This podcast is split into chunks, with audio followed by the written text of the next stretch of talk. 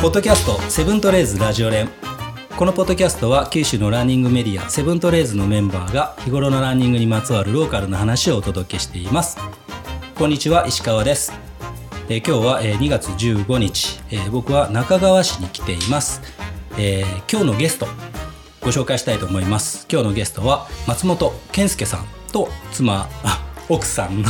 マリコさんですよろしくお願いしますよろしくお願いします。よろしくお願いします。妻って自分の妻のようなやめてくださ いえね。ー言い方しようといえいいえう。はい。でなぜ、えーこちらにお邪魔してるかというと、えー松本健介さん、えー僕らマッツンって呼んでるんですけど、えーマッツンが、えーこの中川市で苦戦部トレイルランニングレースですか、正式名称はトレインランニングです。トレイルランニングあレースはなしのついてないです。あじゃあ苦戦部トレイルランニングいや、せ苦戦部山トレイルランニング。山だってついてるんだそうそう。誰も山はつけないですけど、あそうなんだねみなね。苦戦部山トレイルランニングというレースをやっていていつも3月ぐらいにね開催してるのかな、うんこのレースがねそうです。来月えっとね、今回はん4月になさです。あ4月かそうあ4月に開催の詳細をちょっときお聞きしようと思ってるのと、えー、マッツンがこれは中川市の山奥までは行かないねうーん、まあ、まだ、だからセフリ山って大きい山で見ると、うんふもとですよね、一応ね、麓やねでもちょっともう、うちは山の中に入ってるっていう。うんの、えー山暮らしをやっていて、えーまあ、それがみんなが憧れる山暮らしスタイルなんだけど、まあ、どそこれががです憧れかどこがですか、まあ、まあ、そういうえー山暮らしのことをちょっと聞いてみたいなと思っています。で、えーマッツンたちが、えー昨年の12月から1月までの1ヶ月ですか、えっ、と、インドに行っていたのはマリコさん。はい。えっ、と、2ヶ月ですね。 2ヶ月はい。あ、 2ヶ月11月ぐらいからそう、えーそうですね。はい。うん。11月ぐらいから、えーインドに行ってて、まあ、それなんでインドに行ってたかっていうと、マリコさんがあの、ヨガはい。をやっていて、それの修行って言ったらいいんですかそうですね。はい。それ毎修行です毎まさに年修行です毎年行くんですかの予定です。は毎い。年。ううんんで、えーまあ、そこの話もちょっと聞いてみたいなと思うので、えーその話3本立てで今日は、えーお願いしたいと思います。はいよろしくお願いします。よろしくお願いします私さっきからあの、コケコッコ、コケコッコってね、あの、ニワトリが鳴いてるんだけど、ここは、えー中川の、えーまあ、ダムに向かう上り口のちょっと手前あたりの道をちょっと入ったところの、えー山の手の方になるんですけど、これ広さってどのぐらいになるの松んこの敷地。敷地はね、えっ、と、250坪ぐらい。 250坪って言ったら、まあね、広いよね。まあ、ひ普通の一軒家で見れば広いですよね。うんでも山だったらそんなに広い方じゃないですけどね。うん。どこからどこまでが、その、俺の土地っていうのが、こう、分かってるのこれ。もちろ ん分かってある。分かってんの 分かってると取 得で、分かってないと取得できないです。 ねえ、うん、でもけ結構大変やろ、これ、管理。かなり大変ですね。やっぱりもう、み見ての通り、うちは、あの、山までの境境界がすぐそこなので、うんそう、だからもう山はやっぱ管理しないと、うん。うん。草ぼうぼうで木は倒れるわ、うん、あるんで大う変ん。で、です。なんかあの、僕、ここ、今、お宅にお邪魔してるんですけど、えーロッジ、めちゃめちゃいい感じのロッジじゃないですか。天井も高くて、うん、 でかくて、僕らは山小屋って呼んでますけ山ど、小屋。うん、だから、あの、まあね、僕ら山好きな人だから、うんイメージはいいけど、うん。じゃあ、いいねっていう人に対して、じゃうあ、ん宝満山のあそこにある山小屋に住みたいと思いますかって、いああ。言ったらねそう、そこがや、厳しさだよ家としてはって思うじゃないですか。うんうんでも本当山小屋みたいな感じじゃないですか。山小屋。屋、もう本当に山小屋、そう、だから。丸太で組み上げてね。そうそう。これもう最初からこんな感じそうですよ。ここは、だって中古なので。うん。はい。あ、じゃあもうその山間っていうか、まあ山の土地とこのロッジ、えー山小屋ついて、そうです。まあいくらっていう感じで、そう買でっすたんわそうでけすない。。えっ、と、はい。あの、正確には買ってないんですけど。あ、なんでえもら、あの、もらったから。ただだったから。あ、マジでそうです、そうです。うん。ただえそうただ、ただ、ただほど高いものはないって言うやん。なんいや、か。全然、ただほど安いものはないですあ、。本当。うんまあだけど、えっ、と、その測量する、うんうん境界確定とか、うんそういうのにお金かかったりとか、うん。ちょっと隣の土地をプラスで買ってるんですよ。ああ。うん、で、そういうように4、50万買ったりとかで、うんまあ、な、なんで買ったの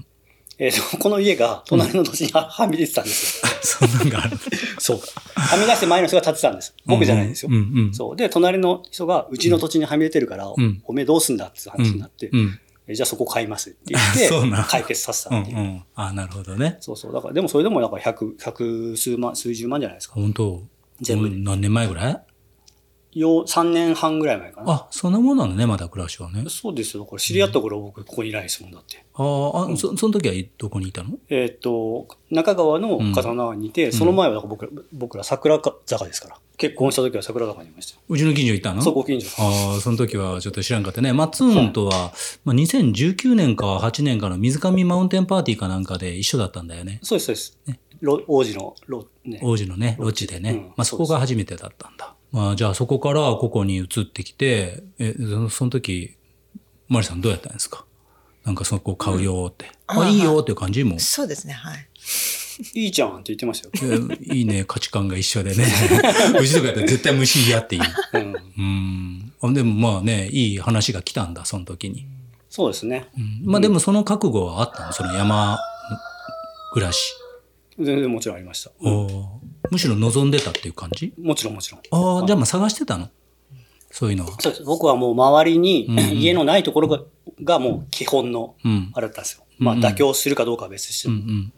ああ、なるほどね。ああったっていう、ああ。見つかったみたいな。じゃあもうこの暮らしになって、何がこう、じゃあまあ桜坂にいた時と劇的に変わった桜坂うん、いろいろありすぎてあれだけど、まあ全部変わったんだろうけど。うん、なんだろう。えっ、と、人間関係も変わったし、えっ、と、毎日のその、まあ、タイムスケジュールみたいなのももう全然違うし、うん。考え仕事に対するなんていうのかな考え方とか、うん。うん、全部変わりましたね。まあ、経済的なものもだいぶ変わるよね。まあ、家賃払わなくていい、うんまず大きなもので言えば。そうですね、ううんんそうだから僕家賃をなくすっていうことをうん。が一つの条件だったので、うん。周りに家がないっていうのとうん。家賃がかからないうんでローンも組まないっていうのが大前提だったんでもうそこは当然達成したというかうん変わりましたよね。今こうね、目の前に薪ストーブに薪くべてくれてるけど、エネルギーもだいぶ違ってくるよね。全然違い電ます気、ね。ガス。うんうんここは今どういう風な感じになってんのえっ、とガスはまずないです。 だからガ都ス市がないガスもないし、うんプロパンガスもうちは引いてないうんです。んななんでその火を起こしてるのえっ、と火はあのキッチンは見ての通り、うんあのキャンプ用のプリムスの2バーナうー。んうん。で、それと、まあ、もう一個、あの、普通のカセットコンロみたいなので、あの、岩谷のね、結構パワーのあるやつ使ってて、で、お風呂は、これは、あの、もともとそうだったんですけど、うん灯油の給湯なんですうんよ。うんうん。で、それはまあ、あんまり望んではいないんですけど、うんもうそれしかないんで。うん。電気は、えっ、と、今のところは、あの、普通の送電網から来てあまあ、す。電気は普通にね。そう。でももうソーラーパネルをもう、お大きいのも買ってて、うんうんあと取り付けるだけみたいになってるので、それを取り付いたら、この家で賄う電気は全部十分それで。えっ、とね、十分、頑張れば十分です。そしてあー節電をね。はいはいはいはい。でもまあ、まあ、そうはしないです。一応、あの、ハイブリッドに、うん。完全オフグリッドじゃなくて、うん、送電と半半分じゃないけど。今日僕咳が気管支炎で先週から、すいませんちょっとなんか咳が出るんですけど薪はど うなん薪薪はは簡単手に入るのうん、最初は簡単じゃなかったですけど、うん大体多分、2、3年したら、うんその、供給先が少しずつ増えていくみたいな、あー供給っていうか、仕入れ先っていうか、くれる人とかそうそうそうそうまあ、くれそういう情報も入ってくるようになったそうなりました。うんうんだからそんなに困ってはないですけど、うん何が困るかっていうと、うん割るのが間に合わないから、あーだから足りてないっていう薪にするのがねそうそう木はあってもね、うんだからうんうん負けにしてない木がたくさんその辺にたストックしてああります。じゃあまあ昼間のその作業は薪割りっていうのが必ずある基本的にはありありますね。1年の中のどっかの期間はなんか巻き割りばっかりしてるみたいなのはありますよ。そういうなんかあのプロボクサーがトレーニングしてるような感じやんなん かそ裸れで初片めの一歩でしょ。 片手で薪割ってね肩で、ああ、そうそうですね。この辺のね、肩と後背、後背筋のね、筋肉。今さ、電気代上がってさ、下手したらさ、3万とかさ、ね、巷ではなってるけど、まあそういうのないって。そう。いや、だからもう、でもな、うちもね、うんあの、もともと節電にしてるというか、あんまり電気使ってないけど、うん。でも値上がりしたらやっぱ1万とか全然超えちゃうような感じになってくるので、うん。あの、早くだからもうパネルを設置して、うん。したいですね。灯油っていうのは今いくらすんの灯油とかもう全然買わないからさ。 20リッターで多分、えっ、と、1500円とあか、あ。そんぐらいだから、多分7、80円ぐらいじゃないですかうん。わかんないけど。昔はなんか、多分700円とか、そんぐらいだったね。かし一缶でら。ね。うんううんうんん。いや、そうですよね。1000円しなかったです1000よ円ね。すするんだ、1000円以上するんだ。そうなんですようーんなんかバカにならないです。ううんん。ね、食い物っていうのはどんどう変わったそれはまあ都会とこっちはだいぶ違うやろうけど、自給率とか。そうですね。鶏を飼ってるので、うん卵を産んでくれるから、うん卵今は、卵高いよ。めちゃめちゃね。あ、はそうい、なんだ。わかんないけど。今 わか卵ってなねい、から。鳥インフル インフルエンザかなんかね、はあはああれで一時的にものすごい高騰してますよ。あえーリーグレンズなんそかうねだうん、すごい高いですよ。あー卵ここ何週間か。そっか。あ、卵はじゃあ産んでくれる。そうですね。買わないです。卵はね買えわないし。あれな、何羽いるの今鳥、鶏って。今、オスが2羽で、うんメスが6。 6う。ん。あじゃあ6羽がせっせと産んでくれるんだ。はい毎朝毎朝。はい。それでどんくらい朝収穫できるんですかまあ、1日5個ぐらいかな。4、5個。あ、産んだり6羽がうん1個ずつぐらい産んでくれそうるでみすたねいは。ないうん。もうでも全然十分ね。っていうかもう十分です間に合わんかもしれんね。産んでくれたのうん。食べるたま。に行く、だから誰かにあげるとかしないとう、ん間にね。合わないです。新鮮ね。うん。じゃあもう卵は間に合ってて、はい。他は米とりあえはずどこかくれたりとかするの米は、あの、去年から作ってるのでう、ん。そう。で、まあ今まで、また作ったやつをほとんどちょっとしか食べてないんですうけんどう、ん。全1年間の分を全部は賄える量作ってないんで、まだ買いますけど、それも買うとしたら、まあ近くの農家さん、うん。まあ顔知ってる農家さんから買う。やっぱ安いそっちの方が、安いスですーパーで買うより。全然安ういです。ん。えっと、まあ来年ぐらいからはほぼ1年賄える量を作ろうとは思った。来年今年か。うん。とは思ってますう。。うんん。ね、娘さんがいて、えー3人で1年賄える量って言うとどんぐらいなんの60キロとか、 ?60 キロ。ピンとこないですよねう。ん。 ピンとこないのになんで聞いたんですかどんぐらいかなと思って。そうそううんうんなんか米袋ってあるじゃないですかうん。あの結構茶色の大きめの袋。あれが30キロなんですうん。よ。それ2つ分ぐらいです。ああ。だったら賄えます。うちがよくスーパーで買う袋ってどのぐらいかな ?3 キロぐらいだね、普通の家庭がね。 2、5みたいな感じなんうですよね。ん。うん2、3、5。まあじゃあそれが賄えるぐらいの収穫には今年はやっていこうと。そうですね。う。うんん。そう。だから、あとね、野菜とかはもらえる。まあ、うちも多少はやってるけど、うんもらえるうんし、野菜とかね、この辺作ってる人たくさんいるでしょはい。ね。みんな作ってます。うん。で、肉も一応取れれば、そう、肉よ、肉。そう肉も。肉どうしてんの肉は買うか、そう。あんまり買わなくなりましたけうど、んうん、必要であれば買う。で、あとはもう、イノシシがね取れれば、イノシシはどんぐらい取るのいや、僕は今、漁やってないんですよ。うん。そう。で、でも、その近くの、んあの、藁にかかったイノシシとかをもらったりすることがあるので、ああ、そういう配給やないけど、そういうのがあるん だ。そうそうそう。配給じゃないイですルけカどはみたいな。そうそうそう。うんまあ、それがちょこちょこやっぱりあるんで、うんで、やっぱ1頭もらうと結構な量なんで、うん。ね、1ヶ月毎日肉食っても、それもその足りるみたい、な切ってくれるのそれともイノシシポーンってくれるのもイノシシポーンって食ります。っていうか、ずっと自分で引きずって持って帰りまうめすっ。ちゃ大変やん、そ れ。なんでそれさばくの松ん。さばきます。あ肉もさばけるんへ肉もさ、さばけるよ、さばきますよ。えやっぱね、すごいね。イノシシ以外は鹿とかウサギとか食わないのここ。鹿はいないです。あ、いないんだ。セフリはもう全部いないですし。なんでいないんだろう、それ。うん、昔はいたらしいんですけど、まあ、なんかのタイミングでねいやめるられいてたんなでいっしょうてどう違うんやろうね、山でね。うん。猿とかいるの、なんでしょこうねの近く。猿はめちゃくちゃいます。あ、おるんだ。はい、そこを見えるところ、大名行列みたいな時ありますよ。本当猿もさ、いる山といない山あるでしょ猿俺だって飯森山であ猿とか見たことないし。あそっか。うん。そうですね。まあ、飯森山はね、あの、でかい山域に繋がってないでしょ。そうそう。なんか繋がってないちょっとうねん。ちょあっとだから違い来ますないのか。うん。移動しないのか。それはあると思います。うーん。じゃあまあ、エネルギーも食い物も、ありとあらゆるものが変わってきたと。そうですね。うん。あの、その時給以外にもね、やっぱり食生活変わったよね、だいぶね。うん。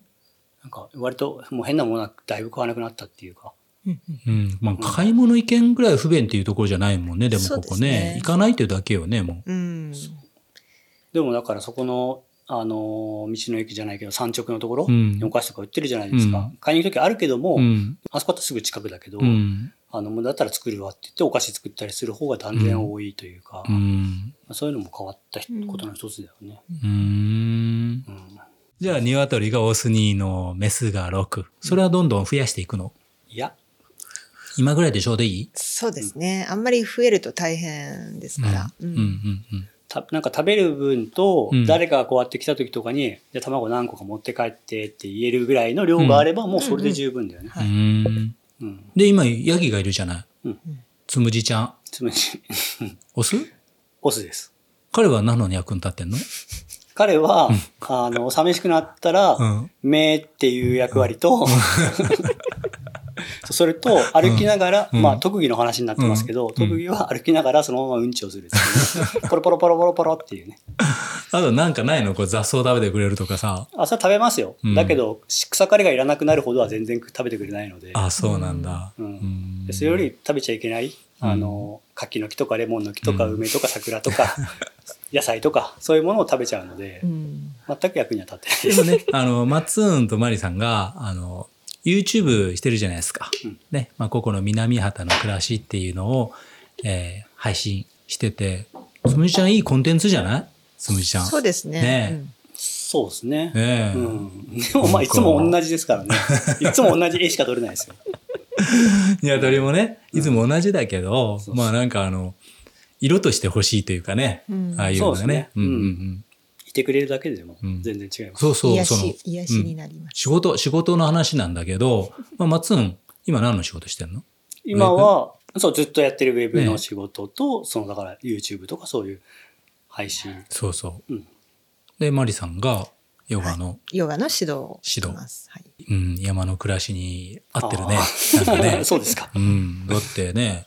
ウェブとかどこでもできるあそうでし、すねん、もうその山暮らしを YouTube で発信するってやっぱスタイルじゃないですか、今。そうですね。まあね僕が作ったスタイルです。 うん、とか なんか、お僕も結構好きで YouTube 見て、なんか狩猟してる人の YouTube とかさ、ね、山暮らしとか見るけど、やっぱ見るよね。ううんん。うんね、山暮らしも、あの、憧れてたんよ、こう何年か前。うん半自給自足的なことやりながら、うんうんまあ、走る楽しみもあるやろうし、でもだんだんねこれなんかそれ難しいなっていう気になってきたっていうそれのなはぜ、なぜ、うんうん、あの山暮らししながら自然の中走って回ったりとかするそういう生活を憧れてたんやけど実際もうそういうこう巻き割りとかくたびれて走る気力が湧かないんじゃないかって。なんかもう、うん、走るぐらいだったら巻き割っとこうとかさ、走るぐらいだったらや屋根か、あの、修繕しとこうとかさ、なんかそういうふうになんか置き換えられてしまうんじゃないかなっていう気がするの。今はさ、なんかデスクワークしながら、よし、これ終わったら走りに行こうとか思うけど、これ終わったら走りに行こうとか、巻き割りながら思わないでしょ思ういや、それは思わないですね。なんかね、もう似てるんだよ、こうやってることが。うん。うん、なんかそういう風になるんじゃないかなっていう気がしててだからやっぱ実際その憧れるのとうん暮らしてる中でやっぱ、うん、やれることとか感じることっていうのはだいぶ随分違うんだろうなっていう気はする、お金だけじゃなくてねもう時間の時間自分の時間のつ使い方だからたまに来るぐらいがいいよ。いや、そう、いやいや、本当そう思う人はもうそうなんだと思います。うんそれでいいと思います。俺はね、うんだからなんか別荘っていうのはちょっと贅沢な感じがするけど、なんかそういうどこかにその年間何万とかで管理してくれてるところに、えー何週間か行くとか、春夏秋冬何週間か行くとか、まあそういうのしか多分俺しきらないなと思った。それはほとんどの人がそうだと思いますよ。うん別荘じゃないもうここが本宅ですからね。だってさ、薪もさ、家建てたら薪ストーブあったらいいなとか。でも、その裏に回って、これがなんかあの、冬だけで使う薪の量ですよとかって見せてくれたら、びっしり壁に積んでるじゃない。え、こん、これ半年でなくなるんですかいやいや、これ2ヶ月ですとかって説明されるわけよ。だから僕らが感じる、その、薪ストーブの大変さって、なんか、全然甘いんだなって思うのよ。そうですね。ね、それをね、僕らやったら買うじゃないやっぱね、ん薪を買う。うんじゃんはい。でも買ってたら、なんかすごいコストですよ。電気であの暖房つけてた方が安いですよとか説明されるのよね。で、やっぱこれ自分で割らんといかんわけやろそうですね。まあ手動なのか、巻き割り機を使うのかはまあ別として。うん巻き割り機も買わんといかん やろ、そうですうよ。ん、いややっぱ結構大変やわやっぱ大変ですスイッチ押そう方がいいわ、うんね、簡単やわやっぱそうだからそれがねピ、あーっの、て楽しめる人じゃないとやっぱ無理、それは無理ですよ。あね、楽しもうっていう気はあった昔はね、うんだんだんやっぱ年取ってくるじゃないあのかもし走れないったね肉体疲労も抜けないのよ最近はねなかなかあでもヨガやったらエネルギーが湧くんだよね体の中からねそうですねやっぱあれってその2年とか3年飲まず食わずの人がいるのはそういうことまあ、僕の中ではあれは嘘だと思ってあのカメラの映ってないところでコソコソコソってお菓子食べてるるよねでもねなんかねいますね何年か食べてないとかあれ本度がいいと思うけど水分とかは取ってるでしょうけどね、その固形物を取らないっていう人はいますよね、いるよね普通にねいますはい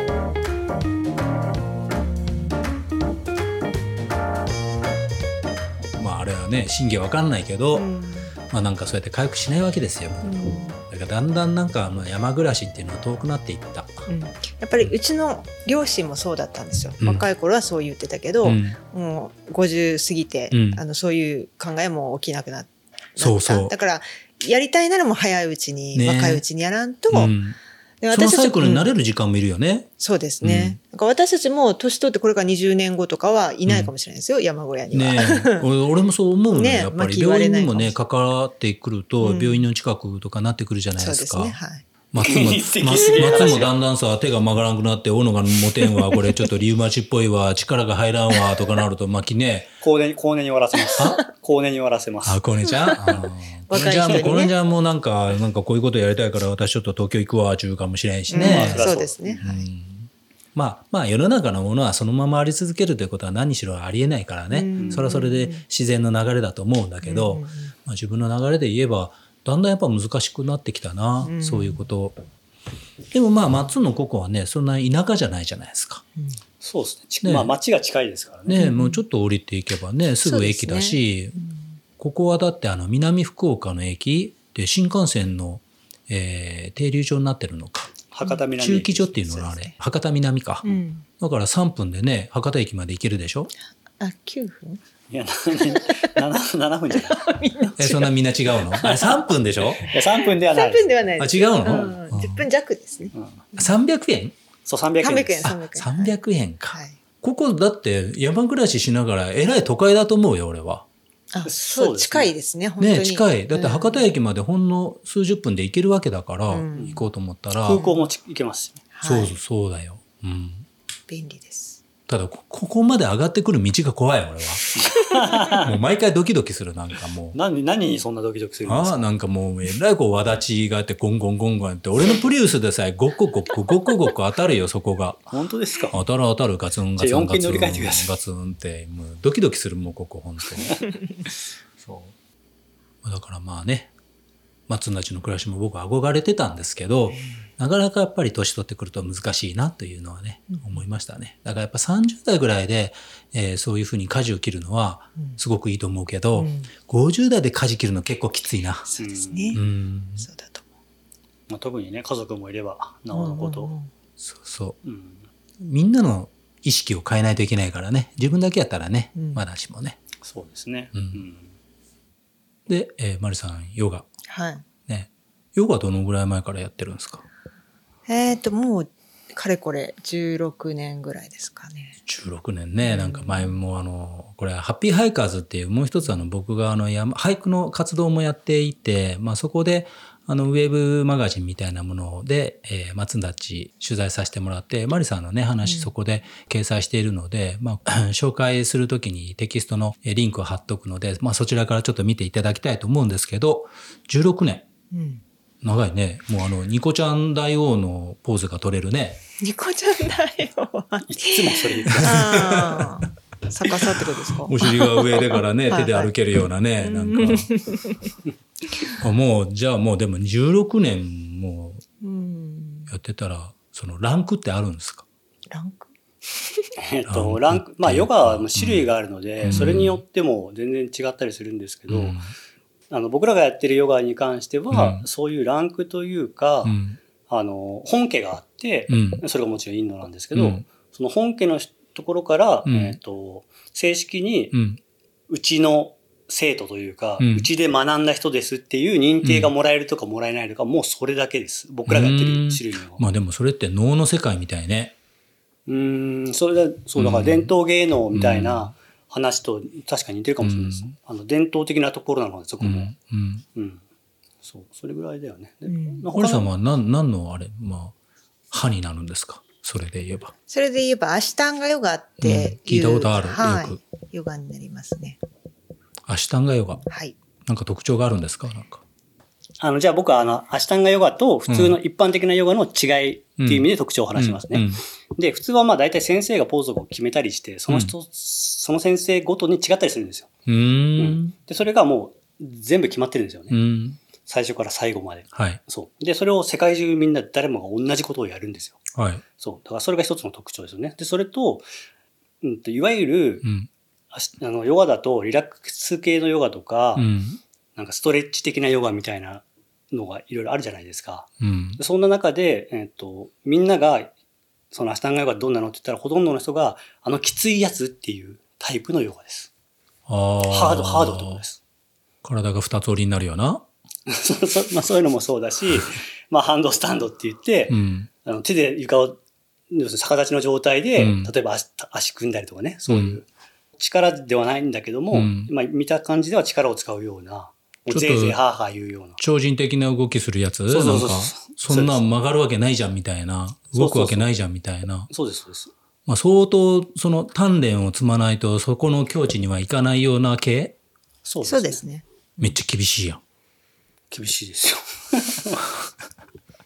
それさ最初から目指すっていうよりもある程度その体が曲がるようがようになったからえアシュタンガの方に進もうかなっていうふうになるのいや、最初からそのきっついの目指すのじゃな、そうじゃなくってですね、あのー、ヨガをやったことない方でうもんできるようなシステムになっていて、うん最初は簡単なところから始めるんですね。うんまあそうもうもちろんそうでしょう簡単なところからでしょ、そこだけをやる。はいはいはいで、体がちょっとずつ強くなっていくので、うんそれに合わせて一個ずつポーズが増えていくんですよ。うーんじゃあもうそのさ一個ができなかったらその次の一個にはいけないずっとそうです。はい。もうずっと俺もう3年ぐらいずっと同じのをやってそ実際にいますよ、そういう人。うねえ、もうだダメだ挫折するわ俺いや、でも多分、それって、うんあの、もう3年ぐらいやってもできないっていうところになった時点でもうだいぶやってる人なんですよ。そうですね。 だから初心者のだから3年5年とかだったら、ずーっと絶対進みます。で、だいぶ中級し、中級のレベルまで行く行くのにだからそのぐらいかかって、うん行ってからう、んそういう人たくさんいるんだよね。だからい石川さんとかも多分、もしね、やろうと思ったらそういうとこまで行ってうんなるんで、そうするともうその挫折するような状態じゃないですよね、その人はもう、すでに。ええ人としてというか。はい。あの、レベルとしては、ちょっと頑張ったら超えられるうんうん壁うんが、あの、続いていくので、うん超えられるんですか、超えられたり超えられな かったり、 それを繰り返し練習することでう、ん、必ずいつかは超えられるんですよね。そういうふうに作られてるので、最後じゃあニコちゃんだよまでいけるのいきます。続ければ。ええあそこまでのレベルは大体頑張ったら何年ぐらいでいくんですかそこまでのレベルでいくと10年ぐらいはかかるかもしれませんけれども、死んでるやん下手したら死ぬんじゃ死ねないでしょ、ま だ。いくつですか、石川さん。まあね、体が柔らかく、柔らかくならないと、まずダメでしょはい。あの、結果的にそうなるのであって、うん別にその、柔らかくなければいけないとか、あの、硬いからできないとか、そういうことはあまり関係がな、ないんですね。うんまあ、最終的には柔らかくならないとダメでしょあ、自然になると思いまうーす。ん。ダメじゃないと思いますよ。ダメじゃないと思うし、あのあの、ヨガの目的っていうところにう、ん。その話をすると、ダメとかいいとかってなると、立ち返ることになるんですよ。うんうん。うん、で、その目的を、まあ、まずマリコさんに話してもらうのがいいと思います。はい。じゃあ、マリコさん。はい。えっ、と、私たちが普段から、あの、実践したり、えーはい指導したりすあの、しているアシュタンガヨガを前提に、えーお話しするんですけど、はい。そのアシュタンガヨガっていうのは、その単なるエクササイズとかとは違って、うんその、よりよく生きるためのその総合的な教えはい。なんですね。はい。で、まあどういうことかというと、例えば生活習慣とか食習慣はい。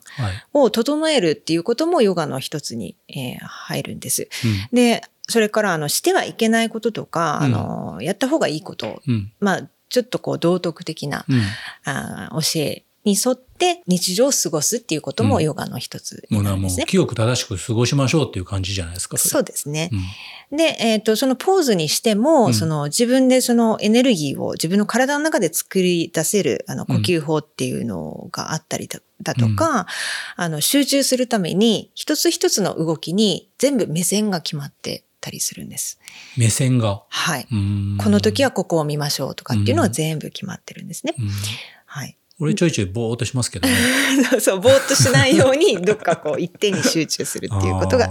あの、決められていたりだとか、あと、あの、ポーズの順番も全部決まっていて、最初の方ははい、内臓をこう刺激して、うんあの、免疫力を高めたりとか、うん体の歪みを整えたりとか、うんえーしながら、体をその丈夫で健康にしていくんっていうところから始まります。うんなので、いきなりその難しいことをやるっていうことではないんですね。はいはい。できるようになることを目的としてるんじゃないってことですよね。そうです、そうです。うんできても別に何にもゴールじゃないっうんていう。うんやってることは、あのこのためにやってるっていうことですね。で、まあ、それ以降も、あの、ちょっとずつ、あの、レベルが上がっていくにつれて、はい難しいことはあの出てきますけども。で、といったように、その、細かく、その、きっちりと、その、よりよく生きるための、その、総合的な教え、はいはいえーになっているので、まあ、実践を続ければ、結果、その、心も体も健康であることを維持しながら、うんまあ、思考もポジティブになって、うんうんあの正しい選択ができるようになると。うんのがまあ目的というかですうね。んはいだから何のポーズができないから、うんうん、とその目的に向かっていないっていう話ではないですよね。まあね。そうだからできてるできないってそん本当にそんな関係なくて、うんそうそのまあできるようになろうと努力することとかがうん何かに作用したりとかっていう話なので、うんそうそう、うんじゃあまあ早く寝らないといけない。 まあそうですね。ね昨日そういうことまですまつんとメールしとったら寝るから明日とかってピッてね、切られたけど。そうですね。まあそれも、あの、練習のためにとかね、そういうのもあるけれども、あの、早く寝る、して早く起きるって、そういう規則正しい生活が自然とできるようになってきたりだとか、あと一つ、あの、具体的にその、なんで、そういうポジティブな思考になったりとか、うんするのかっていうことなんですけども、うんあの例えばじゃあ石川さんがうん「明日がヨガやろう」やることになって、はいじゃああるポーズを取りましたとはい。ここが硬いからハムストリングが硬いとか、はいはい。あの膝の裏が痛いはい。ね硬い時にその前屈のポーズをしたらうん痛いってなるじゃないですか。うんででも呼吸しないといけない、うんでも苦しくてなかなかできないうん体がガチガチになっちゃう、うんそのその時にその感覚に対してうん嫌だっていうそのうん嫌悪感うんとか、我慢するような気持ちとか、そういったあの思考、うんネガティブな思考ですよね、そういったものにまず気づくうんことができるようになるんですねうんネガティブな思考ばっかりですよ。自分はそ ういうこういう感覚に感覚に対してはい。こういう反応をするっていうことにうん気づくんですうね、ん気づいてう、んでもやり続けるうんで、やり続けていくと、だんだん柔らかくなっていくから、あ、うこーんこが楽になってきたなとか、うんその変化にも気づくんですね。うんうん。そして、楽になってくると、うん最初はここすごい辛かったけどう、んなくなっちゃったじゃん、みたいな。 っていうことに、えー気がついて、で、それを次また別のポーズをやった時に、うんまた違うところが、あの、自分に苦しい、その感覚っていうのを与えて、うんまたその自分の反応に気づいてっていうのをずっと繰り返していくんですね。でもう全部苦しいんじゃないですか。でもそれをあの前にここ苦しかったけど、はいできるようになって楽になったっていうはい経験があるから、はい次もあここまたきついけど、はいい、ずれはそれなくなるんだっていうふうに今度受け入れるんですよそれを。うーんでそれをまた繰り返していく。そうするとその自分の中の嫌悪感とか、んそういうネガティブなうんうんものがうんどんどん浄化されていくというか消えていくんですね。なんか今の話って全部、あの結が感情、感情に左右されてるんですよね。うん起こった出来事に対する感情が自分を支配してる状態なんで、うんその支配してる感情をうんおなくすというか、抑えられるようになるっていうか、うんそうするともう別にそうとも感じない、嫌だとも感じないみたいなうん風に思えるようになるってことですそよう。ねだ。からその変化するんだよ。うんどんなことでも変化するんだよっていうことに気づいて受け入れることによって、その客観的に見れるようになるんですよ。自分のことを。で、それが、ふそのヨガのことだけじゃなくて、普通の日常生活の人間関係だったりとか、あの、まあ、仕事とかね、そういう中で、うわ、こういうの来たよ、嫌だなとか、うんこんなこと言われたよ、嫌だなとかっていうことも全く同じことで、それを、あ、自分ってこんな風に反応するんだっていうのを、まず冷静に分かって、じゃあでもこの感情もいずれはなくなっていくんだろうな、みたいな感じで受け入れる。うんそして、あの、それを繰り返していくことによって、その自分のネガティブな思考の癖みたいなのがどんどん消えていくっていう、んそういうのに生かされていくんです啓ね。蒙書買わなくていいじゃないですか。いや、でも本当そうだと思います。そう。うん。それ鶴ちゃんはどのぐらいのレベルにいってるのそれで言えば。いや、あの、あの人がやってるヨガが何なのかはっきり分かってないんですけど、あの、うん僕らと同じような流派のやつやってるでのもか、なんかそんなん聞いたことあるな。そう人にでも多分よくじゃないそうだとかなうん、と思うんですよね。だとしたら、うんあの、相当言ってます。日本で鶴ちゃんのとこまで行ってる人なんてもうほとんどいないっていう。いないでしょ、はいうん片岡鶴太そうそうそうそうそう。あの、そなんでかっていうと、あの、お腹ペコペコやるじゃないですか、うんあの人。うんあれがもうだいぶ先なんですよ。もあそのポーズのことをアーサナって言うんですけど、うんアーサナがうん全部で何百個だっけ、えっ鶴とちゃん、あの、めちゃめちゃ狭いビルの隙間に入っていくもんね。知らはない。は知らない腹を知ペらコないーンってへこまして。あ、そうなんうですん、か。前なんかね、あの、番組で会ってて、あの、ビルの隙間に入るっていうのを芸人たちと競うやつがあって、最後優勝したの鶴ちゃんやった よ。あそのうもお腹へこませねのすごい狭いところに、もう腹べっこべっこへこましてうん、入っていくんよ。 で、通り抜けたら、クリア。へえ、んそう、だからあの、すおごかった腹よペコペコするやつあれも、はいや、それポーズが全部終わってる人。うん先ほらうんこれができないと次に行けないみたいな話したじゃないですか。うんうんそれを全部もう終わった人じゃないと、あれや、本当はやんないんですよ。うん。で、それで言うと瞑想もそうなんですよ。ああいうの、アーサナの先なんです。うん。アシタンガヨガでは。もっと難空中にしいって書受いてけるようになるまではだいぶ先。あるそれははい。100年後ぐらいです。 そう。ああ、そう、レベルあるのね。そうあじゃあもうそれ、それやってるのを見たら、その人がどのレベルかっていうのがわかるんだ。わかりままあ、アシす。タンガヨガはいの場合は絶対わかる。うーん。なるほど。で、それで昨年の11月のぐらいからインドに行ってたと。はい。ちなみにどんな修行するんですか、インドで。日本で自分が実践しているのと同じことをや,、やるんですね。うんうん。うん、で、それは、まあ、先生が、うんえっ、と、そのアシタンガヨガを、えー作った、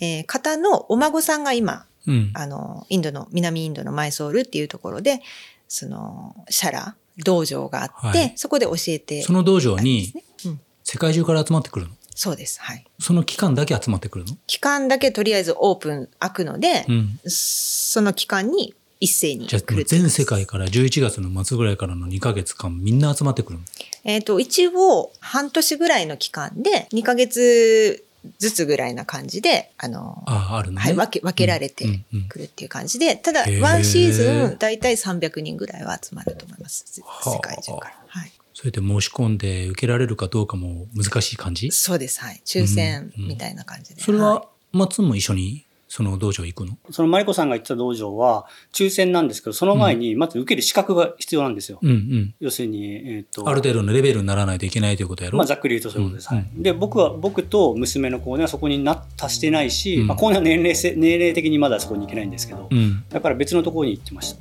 うん。別の道場にしたみたいなことです。当じゃあ松もちゃんと修行に行ったんだ。ミルスクイーンに行ったわけじゃないんだ。たり前じゃないですか。もう、あれですよ。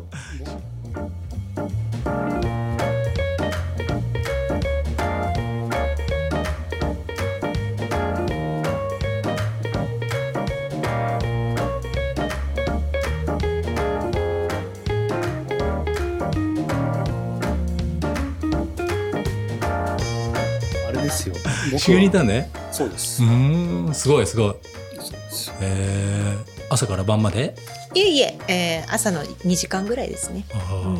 それは毎日続くんですか、そうですね週6日うんうんそれはなんかこのポーズこのポーズっていうのをどっかでこう検定みたいのがあるんですか先生が見て。最初はその初級のシリーズっていうのがあるんですけど、うんそこをやるんですねうん誰でも、うんその上級者でも必はいず最初は、はい、でそこを見ながら先生が一つずつまたポーズを増やしていくっていう、なるほもうど日本でやってるのと全く同うじんスタイルで、最後も一人ぐらいしかできないようなポーズになっていったりするんですかいやそもそも同時にみんな一緒にやらないです。いや同時にやるんだけど、要するにせーのと同じポーズするわけじゃないんで、んここで脱落、誰か脱落したとかじゃないんですよ。自自分のペースでみんな勝手にやるんですよ。始める時間も違ければ、あそうなんだねそうです。でそれを先生が見て回るそうですね見て、はい指導しながら、見て回りながら、うん良ければ、じゃあ次これやって、みたいな感じ。うんうんじゃあ最終的にその2ヶ月はい、で終わった後は は何かしらのなんかこう免許改伝じゃないけどそういうものが与えられるのかなんかレベルが上がるのか何かあるんですかそうですね免許改伝というかその先生の生徒として認めますみたいなうん正式認定生みたいなのがあるんです。あります、そのキャンプに参加したっていうので認められるんだそうそう。で、それがあると当然、指導者としては、うん資産がヨガの中ではうん、ちゃんとしてる人っていう。まあ、日本で言えば格が上もう、がるようなもんだよねそうです。ううんん日本で言えばもう50人もいないうんんですごいじゃないですか東大卒業した人よりも少ないじゃないですか、、はいい、まだもらってません。それにはやっぱりう 3, ん三年とかうん連続で通ったりとか、あ連続で行かないといけないのうんまだそうですね5年ぐらいか通っても全然もらえない人もいもらえいない人もいるしあそれもらえるかもらえないかはまだわからないの、わからないですうんそうまずじゃあ1回目クリアっていう感じえっ、とそうですね私は2回目なので、うんその2回目である程度のところまで行って、うんまた次どうなるかっていう感じですねあーそこからなまるほどた続きがあるのでなるほどはいなるほど、じゃあまあ今はそれを目指してる感じですねそんな感じです、うんじゃあまあまあもうそれはヨガは家族で取り組んでるんですねそうですうね、んでもう今はね仕事マリコさんは仕事だしうんで僕も実は自分の日々まあ大してしてないけどもしてる仕事のうちのうん8割9割はうんもうヨガの僕は運営側をやってるので、うん指導者と、うんまあ、運営者うんみたいな感じでやってるので、もなうるほど、講師ともにうんヨガばっかりっていうかになって ます、すごいじゃないすごいすごいじゃない浅い感想ですね、はいちっちゃい時にさなんか大山マスターズって空手のなんか有名な人がいて、うんね、その人のなんか本が、まあ、書店で売ってたのよ一番最初にあったのが「股割り」って言って足ペターってやるやつあ無理ってもう買ってすぐ無理と思ったいやそれは無理ですよ股割りできる松んいやそれは股割りってペターンってひっつくやつ足がねあの開脚ではできるけど、うん180度には開かないですよ僕は、マリコさんひつ180度いくでしょまあそうですねはいギいリいくと思いますあれがねあれがやっぱりねあの関門だと思うよね第一関門だと思うんだよね足が割れるってやつほん本気で指導す受けたらあれってどんぐらいでいけますまた割るので子供の頃にできてた柔らかかったら、うんそんなに時間はかからないでしょうけうど、ーん子供の時から硬いっていうのであれば、うんうん結構無理って言ってもらった方がいやいやそんなことないと思いま すよわかんないけどい、うん あのやってみないとわかんないですねだ。からまあできると仮定してねうん3年ぐらいだったら行く場合は行くと思いますよ、うーんそう体のポテンシャルとしてねうん硬いからやらないっていう話じゃないってことですよ、うんでランニングもそうじゃないですかう、ん石川さん始めた時だってデブデブでしょ、まあまあデブだった、うん、で走れないでしょ、うんで走れないけどやったじゃないですか、うんで走れるんだったら、まあ、やる必要ないってことはないけど、うん要するに健康で走れて、アクティブでその、うんそういう状態だったら走る必要ないですよね何かこう変えようと思って走ったわけじゃないですかなるほどそうだから一生で,、うんそうで特にアシタンガヨガの場合はできないことに対してどう向き合うかっていうことがテーマの一つなので、うんそのテーマを存分に味わえるのは硬い人の方が全然そうなんかアでシすタンガヨガの効果を得るんですよ、なんかね、あの、のぞみとこだまで、こだまの方がめちゃめちゃ時間がかかるのに、えー安いのはなんでっていう人がいるのよ。あれだけ、あの、各駅停車して、いろいろ見て回れて、時間もたっぷり、その、新幹線に乗れてるのにうん、安いっていうのはお得だって。そんなもんや ね。まあまあそう、そうあの、はい。言ってる意味はわかります。そう、そういうところあると思います。ね。そうそんなるほどね。そうそう。だからそう。あの、ほら、よく、なんか、ロストしたらその分、なんか、楽しんだみたいな。そうね。んそうそう。時間かけたらその分楽しんだって言うじゃないですか。うん。それとい同じ側面はあると思いま す。あでも今今の精神あのなんか最初に言ったそのネガティブなものをこうポジティブに捉えるっていうのと近いかもしれんね。そうですね。そうですね。はい。うん。だなるほどね。から僕はランナーの皆さんにも、ぜひ本当やってほしいですよ。まあ、っていうかねアウトドアアクティビティやってる人は全般的にそういうふうにヨガに行き着くなっていう気はする。うーん。うん、なんかこう自然との調和とかさそういう意識って割と生まれやすいじゃない外で活動している人とかさ。うんでそうなってくるとあのヨガなんていうのはやっぱうん誰でもこう近しいところに、まあ、いるからやっぱすぐパッとこう入ってくるんだよねそういう気持ちになった時にはね。だから、まああとはいつ石川さんがそこに行き着くかってことですよね。うん、ん肉ちゃん大王を ねちょっと目指したいな。でも前、たあの、ほら、ん僕と一緒に、あの、練習しに行った時に、うんうんあの、太陽礼拝はやってるんだよって言ってたじゃないですか太。陽礼拝を YouTube 見てしばらく練習した時はありますよ。うん。それはどのぐらいやったんですか、結果的にうん1週間ぐらいやりましたよ。は。 そんなもん。あの時の言い方はもうすでに3ヶ月ぐらいはやってるような言い方でしたよね。 いやでもあれでも形が決まった流れじゃないですか最初に言ってた、そうですまあね、これやりなさいの一つじゃないそうですしょ、はいうん、まあでもあれやってる人多いですよねうんうん。なんかわ基本まあ、ですから分かりやすいというかね、はいなんかね、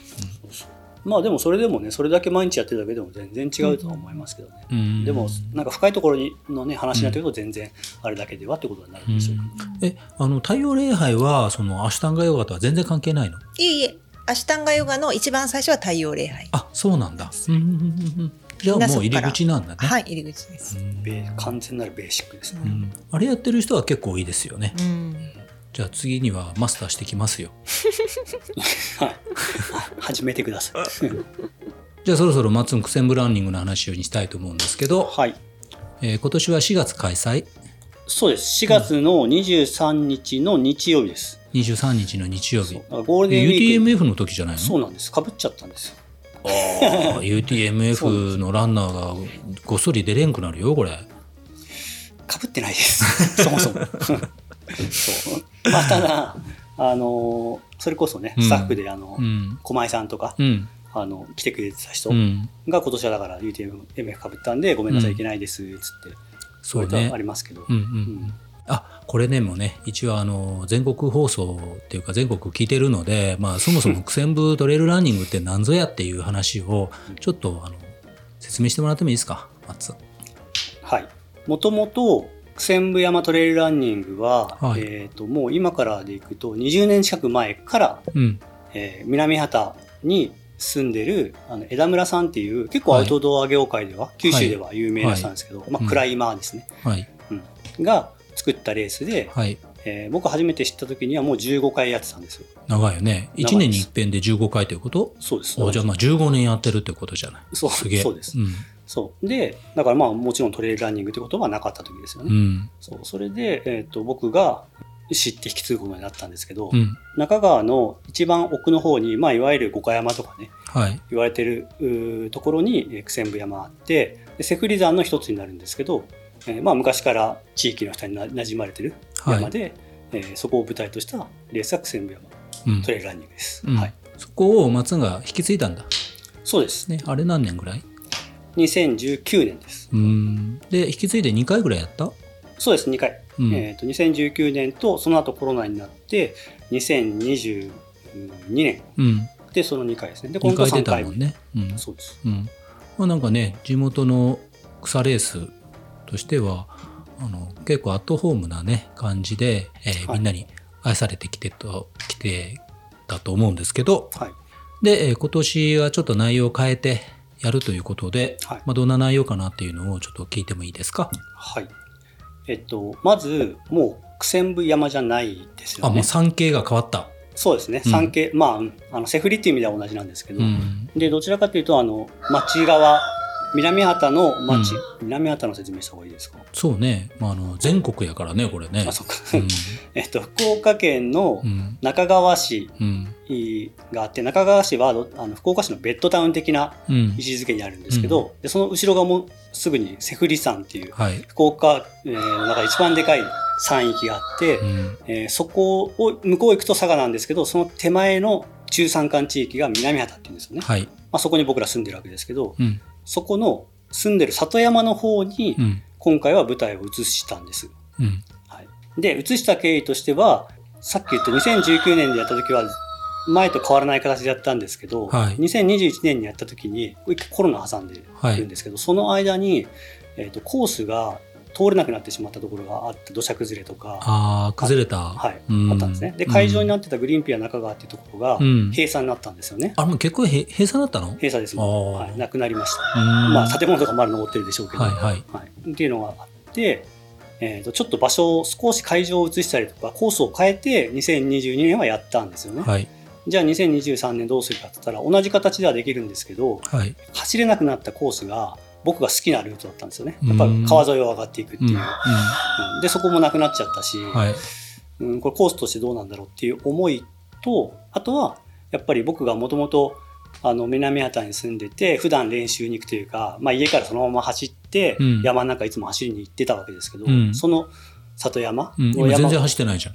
で走ってないです今過去の話 ですはい今はいはいヨガがヨガ頑張ってますやけんねそううんそう その里山を走るやっぱりすごくいい好きなコースっていうか好きなところがあって、はいでこっちでやれたらいいなっていうふうには前から思ってはいたんですよ、うんそうでこれを機会に、うんえーそっちの方にしてあの南畑を知ってもらうきっかけとかにもなるじゃないですか、ううんんだから、うん、こっちで今回開催しようっていう松のランニングコースが主体になったっていうことそうですねはいただちょっとこれからコースの説明とかさせてもらっはいてもいいですか、はい簡単にもちろんです、うんあのもともとちょっと20キロぐらいになる予定だったんですはい今回コースを今まででは何キロだった苦戦部は10 11キロぐらいでしたうんそうまあ11キロぐらいの累積800ぐらいとかあったんですよね、そうでまあきついもんねあれねそうですね。うんうん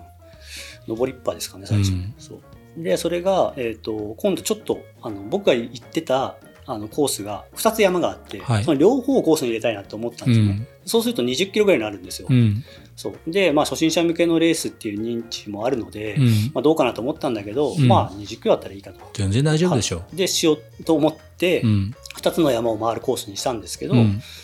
えー、と許可の関係で、うんその2つがやっぱ難しくなってしまってあそうなんだそうなんです。で、結局1個にしたんですようん。だから、まあ、もう単純に半分の10キロぐらいになって、うんで、累積が、えっ、と、これも減りました。500ちょっと。おーちょっとやねそう。だから、かなり、あの、もうトレランのレースとしては、もうライトなといううか、んになってるとは思います。うんはい、国道沿いに、はいえー中之島公園っていう、まあ、割と有名なホタルの見えるね、公園があるんだけど、そこが会、そこを会場にするので、うんそこから最初国道を走って、そこから登山口に向けて住宅街とかを抜けて、うんえー登山口行って、そこからトレイル。うんでそこロまーでドウォークになったの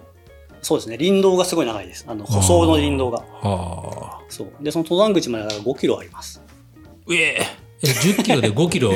そうです。林道そうです。あらあらそう。 いや、でも、そこね、そううん絶対そう来ると思ったうんんうで、んあの、そ来るれもよつくよ話したいと思ったんですけど、なんか、あの、あ、ちなみにちょっとそ、そこ、そそこの細かいことを話しておきますね。うんうん登山口まで5キロ、で、トレイル4キロ、うんで、最後、まあ、トレイルから出て、残り1キロ、うんで、ゴールです。で、うん10キロ。えっ、と、まあ、そもそも、トレイルランニングの大会で、まあ、僕もそんなたくさんは出てないですけど、うやっんぱり自分の中で楽しかったとか良かったとか、うんより思い出に残るうんうーレースってこれは僕の主観で話しますけど、はいはいやっぱりあのスタッフの人とか、えー、と地域の人とかうんとの触れ合いとか優しさとか気遣いとか、うんまあ、もてなしもそうかもしれないですけど、そういうものが一番僕はその大会への、まあ、評価って言ったら言い方悪いですけうど、んになってるんですよね。うんでコースとか、えーフィールドのそのなんかけ例えば景観とか、うんなんかそういうのってそんなに、その重要だとは僕は思っていないですよね。うんうんで僕がやるんだったらそういううことを重視したいってそれは常々思ってるんですよ。うんじゃなかったら結局あの今となっては10キロ程度みたいな話になっちゃうじゃないですか。うんうん、だからのそれを南畑でやるんだったら感じてもらえるような大会ができると思ってるので、まあ、そそのコースでも僕も半分以上が舗装路かって思ったらうん微妙な気持ちありましたけど、うん、でも迷いなくあうんでもいいじゃん別にって思ったんですよ。そのホスピタリティはどんな感じですかなんかねあんまりこうこういうことやりますよああいうことやりますのっていうのは言いたくないんですけど、うんまあでもいつもいいもんね結構ねそうですねなんか別にほら、あの炊き出しがいいとか、うんなんかその景品がいいとかそんなことじゃなくて、うんそれもあのできれば喜んでもらいたいけど、うんでもやっぱり、うん、と今までの専務で言えばやっぱりスタッフ、ううんだったりとか、うんで今回であればスタッフもそうだし、今のはつむじちゃんまあ、つぶじ鶏。と鶏が戯れてるのが、おー はい、そう今回で言えばスタッフもそうだし、うんえー、と住宅街通るので、うんあの里山を知ってほしいっていうのもあるし、うんそのそういう人たちとうん触れ合えるうん別に一緒に遊ぶわけじゃないけども、うんまあ、じゃあ沿道じゃないけど出て応援してくれたりとかするおばちゃんがおったりとかするかもしれないわけね。そうですするかもしれないですうね、んうんうんそうだからそういうことかなって思ってますねまあ、結構さあの知ってる人たくさん来るじゃない。割とそうなですんねかあの、知ってる人たちのみんなの運動会的な感じがあってなんかまあ炊き出しがいいとかそんなんだけじゃなくてみんなに会ってね最近どうよみたいな話が割とこの大会ではできるなっていうのがあってて。そうですねまあそういう意味で言えばその知り合いも僕もすごく多いので、うんその苦戦部に来てくれる人たちが、うんでも今言った話で言うと、うんその知り合いに会えるっていうことは、うんまあ要するに身内が多いってことじゃないですか、うんで身内じゃない人が少ないってことじゃないですかだから石川さんからしたらもう78割ほとんど知り合いみたいな話になってくるとあ思うんいですやよでもでも結構知らん人口聞いたことない人たくさんいるけどねあそうですかんんいるいるいるいるいるでもなんか一人で来てる人たちとかもやっぱりいて、誰も知り合いないっていう人もいまだにやっぱりいるんですよね、うーんだからそういう人をうんなんかひ、拾い上げる拾い上げるっていうのは言い方がおかしいななんか、うんあの疎外感を感じないようなじゃあなんかあのレースにしたいです講師に鶏の羽つけてもらおうかそしたら あの話しかけてっていうことにしようかあいやでもそれもいいと思うんですよ、うん本当に鶏の羽はどうか何と思鶏いのます羽けどがついてるあの人ってこう思ったらちょっと分かりづらいで話しすかけづら分かりづらいで い すなんでいやだって帽子だそれよだ帽ったら子帽子それだったらゼッケ ンを変えようかとかっていうのでも案ではありました、うんうんあの1回目の人っていうよくさなんかさあの異業種交流会とか、うん私は何の職業ですみたいなバッジつけられて、そうするとなんか話しかけるのにすごく便利だったりするじゃない。はいね。なんかああいうのつけたらそうですねはい あの前向きに検討したいと思います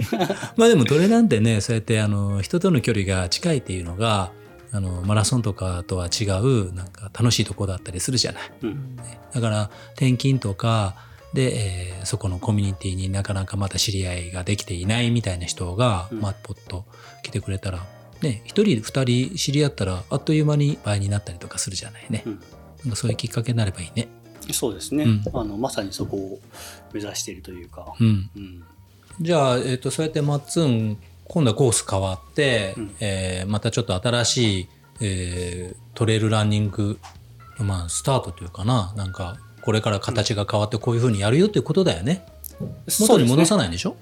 元に戻うん予定はないです今予の定ところなんはで、い、じゃあまあ今後まあどういうふうに運営していくのかっていうかっていうのはどういう感じなんはい、あのーまあコースが変わったからっていうことでは全くなくてもともとのことなんですけど、うんトレランって、うんその僕が思ってることで、うんえっと、ボランティアスタッフとかうんを必ず、まあ、いるじゃないですか、はいはいでそういう人たちがやっぱり、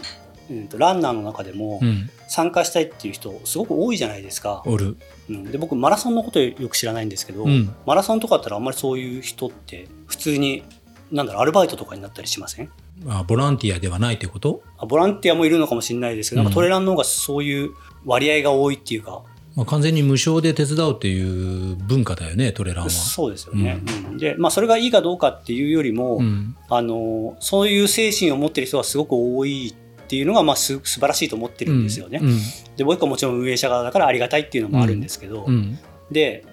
例えばベテランが参加するレース、うんうーまあ、例えば長い距離のレースはいだと、えー長い距離を走れないような人たちが手伝ったり、はいえーで逆に初心者がレース参加するようなレースだったらベテランが手伝ったりっていうような文化があったりもするじゃないですか。はいはいはういん、でそれを僕は大事にしたいなってすごく思ってて、うんで例えば選手だった人が次はスタッフになったりとか、うんまあ、苦戦部もそうだったんですけど、うん1回目に出てくれた人たちがごめんなさい今回は選手としては出れないんですけど、うんスタッフとして手伝わせてほしいですって言ってくれたりとか、うんことがすごい多いんですよね。うんでそうすると、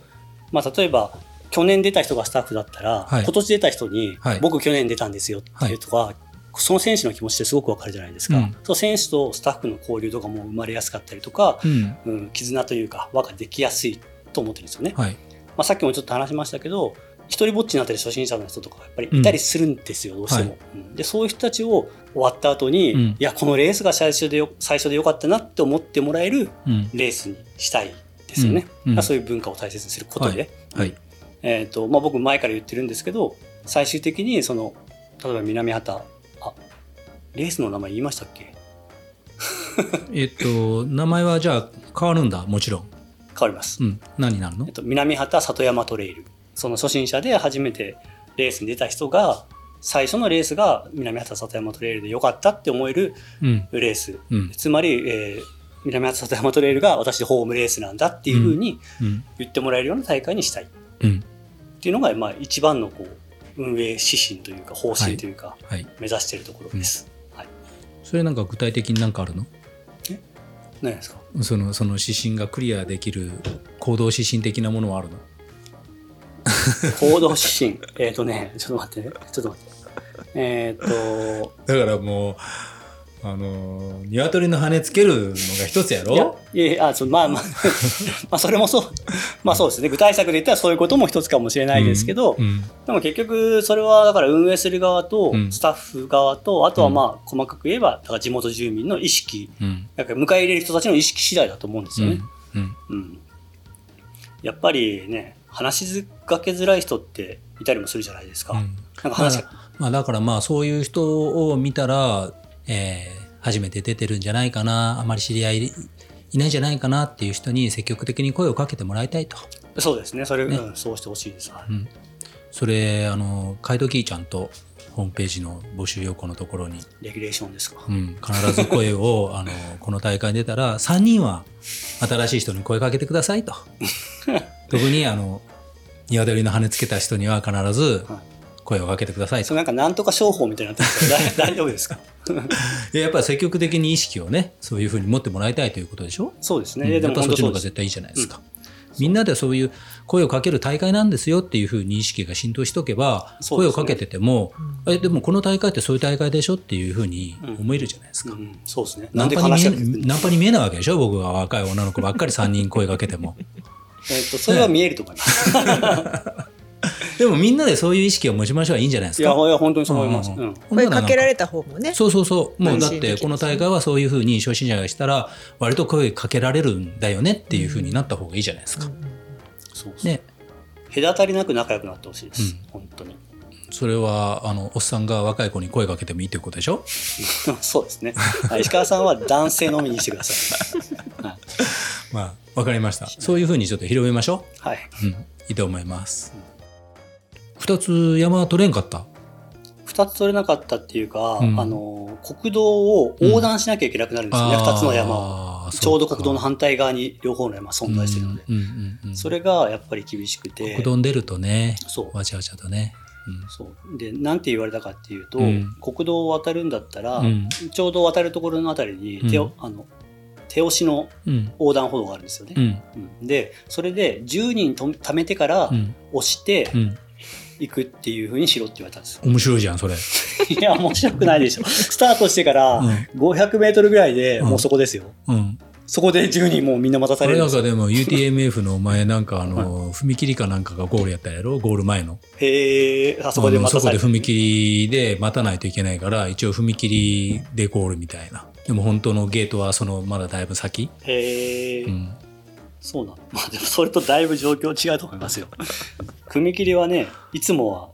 空いてるじゃないですか来る時だけじゃないですか閉まるでもその横断歩道はもううん一人着いたらまず先頭の人がもう押す押すわけですかうんうら、んそしたらもうこうずーっと押しっぱなし10人10人来るまでこう数えるけん前にねなんかいいんじゃないのそうそういうレースないじゃん、なんか。そう。いやだけど今さっき言ってこう、アシュタンガヨガの精神なんかそのね、ネガティブなものをポジティブに捉えるって、あ、仲間が10人になれば渡れるんだっていうね。それで、よしって思って。じゃあ、それはじゃあ、石川さん主催で、 それやってください。いや、いろいろなね、レースこう話聞くけど、やっぱ主催するの大変やもん。うん、まあそうですね。苦労はあるでしょう主ね。催するの大変。ガヤでいいガヤ で。でも4月ぐらいの大会っていいね。気候がね。そうですね、ううんんでもだから、なんか大きいレースとかとね、かぶってきたりとかもしますよね。もう今ね、もうどこも被るでしょ。そどうこやっても被るでしそょ。うそうそう、もう増えたから、うん。めっちゃかぶりもうます。空いてる時ないもんね。うん、そうそうう。んタケノコっていつ掘るの？タケノコは去年来たじゃないですか。うん、そうそう。あれってな4何月？4えっ、月？と、まあゴールデンウィークまでみたいな。そうね、3感月じの終わりぐらいかからら、ですかね。ああちょうどその時期ってタケノコ掘れる時期？そうですね、はいあーボコボコ生えてるんじゃないかな。なんでその、あ帰り、帰り際寄ってこうかな、タケノコ取ってこうかなみたいな顔してる んですか別にいい けど。前日タケノコ掘っあれてですね翌日レースでしょ？タケノコ持ってレースしてもらいます。なんか米5キロ担いで走るレースとかもあるじゃないありますそうですね、うんそれもいいっすね。あじゃあじゃあ土曜日タケノコ掘ろうよ。いいですいや、土曜日前日忙しいんですよね、だいぶ。そうタケノコ掘ってる場合じゃん。勝手に掘ってもらっていいあーつそうまそうりそうそう。来られた方はああ掘のってもらったら茹でてくれればいいから。そうそれも、それももうできるじゃないですか。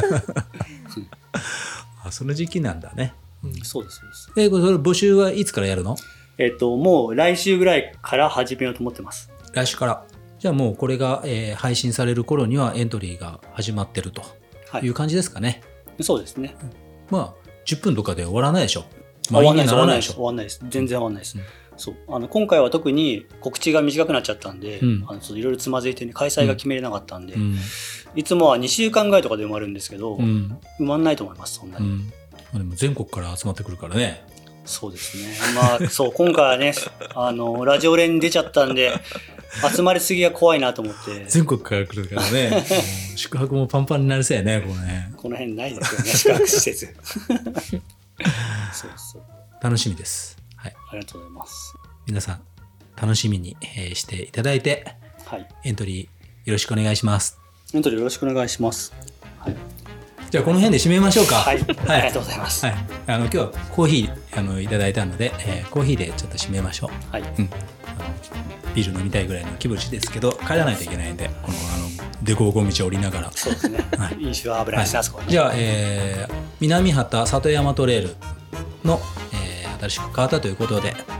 どんどん広めていきましょうはいで、えーマリコさんは明日のヨガはい、免許改善に向けてあと何年通うか分からないですけど、頑張ってくださいはい、頑張りますじゃあ、えーこれからもよろしくお願いします乾杯乾杯はーい。